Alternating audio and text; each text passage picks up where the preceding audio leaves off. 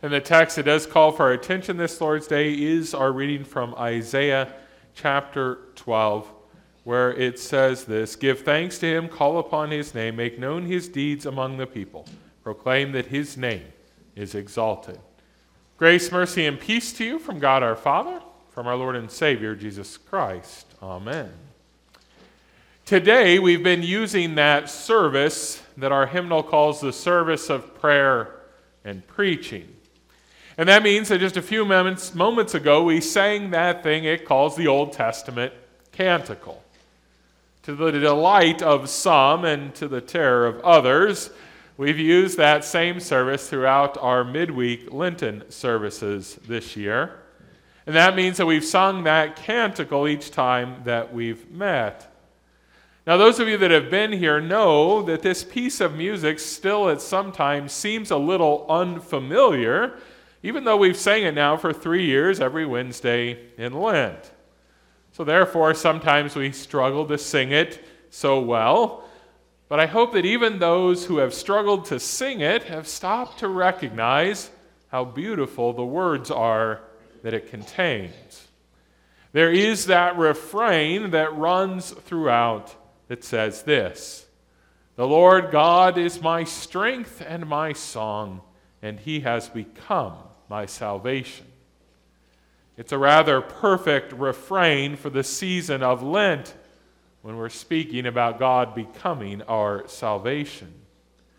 And as I'm sure you perhaps noted, that canticle that we sang was actually just the very words of Isaiah 12 that we read, reading them one right after another, I'm sure you heard that in your ears. We must remember that the book of Isaiah largely is a book that is filled with warnings. It largely talks about how the people of God would soon be taken out of the promised land. They would be removed by the Babylonians and they would be scattered here and there. But the good news that is proclaimed in this same book is that the people of God would not be completely destroyed because of this Babylonian captivity. No, Isaiah contends, or rather, I should say, God contends through Isaiah that there would be a remnant of God's people that would remain. Yes, there would be part of God's people who would continue to hold fast to the promises that God had made to those people. They would hold fast to those promises even during that period of time where it seemed like the fulfillment of those promises had all been taken away from them due to their rebellion. After all, their land, it was gone. That great name that had been built for Abraham now seemed to be dragged through the mud and rather than being a blessing to all nations, well, now the nations would be dragging them right out of their homes. But God had promised that a remnant would remain and that they would believe in God and His promises. They would believe that God would still give these promises even though they knew they did not deserve them. Yes, Isaiah said that that remnant they would be returned to the promised land. And indeed, he did just that. He brought his people back to the promised land 70 years after they had been cast out. But the real deliverance was still to come. To that remnant, God had been their strength and their shield. He had been doing the things necessary to protect them, and He had been the strength that they needed to continue persevering in faith, even in this period that was so fraught with difficulties that had led so many to doubt or to disbelieve. He had been their strength and their shield, but now he would become their salvation. The people of God throughout their history so often have no choice but to admit that they need salvation, although no one really likes admitting it. But when the people of God were in Egypt, they had no choice but to admit that they needed salvation from the oppression of Pharaoh. Later, when they were dragged out of the promised land by the Babylonians, they had no choice but to admit that they needed salvation because of their own faithlessness towards God. The looming question was never, do we need salvation? The question was, would it be delivered? And that's where the awesome news in our Old Testament reading for today comes in. Because there, God promises He would become their salvation.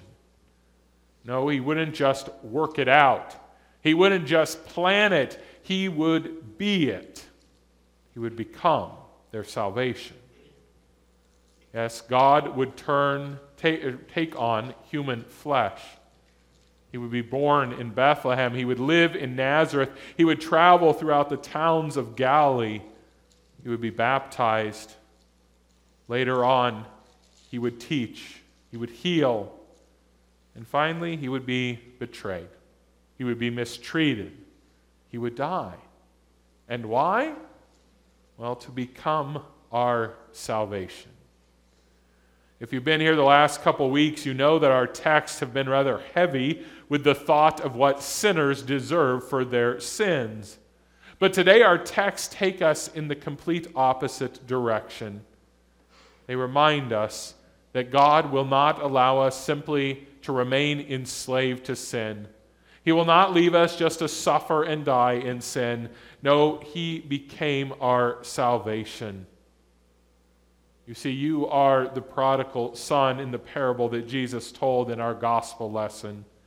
You, in many and various ways, have at times run off with all sorts of grand ideas about what you could accomplish if you could just leave behind your father's ways.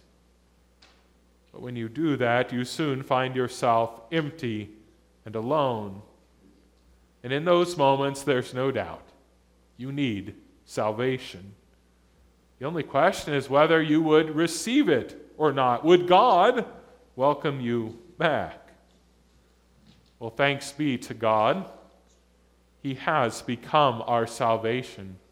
Just like that father in the story of the prodigal son took off running to meet his son who had been lost, well, the Son of God came running down from heaven in order that he might find us who were lost, that he might find us, that he might save us. He wishes to offer to us forgiveness and life lived out in His house. He wishes to welcome us to a feast. Yes, the anger of God that rightly burns against us when we sin, that anger has been turned away.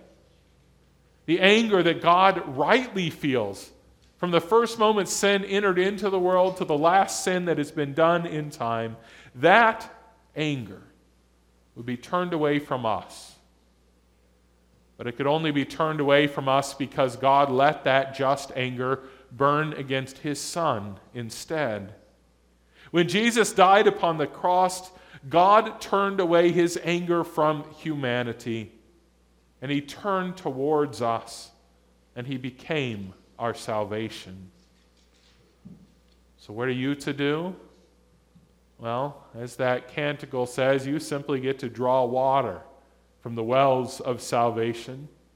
For God loves to give his salvation out time and time again. It was poured over you at the baptismal font.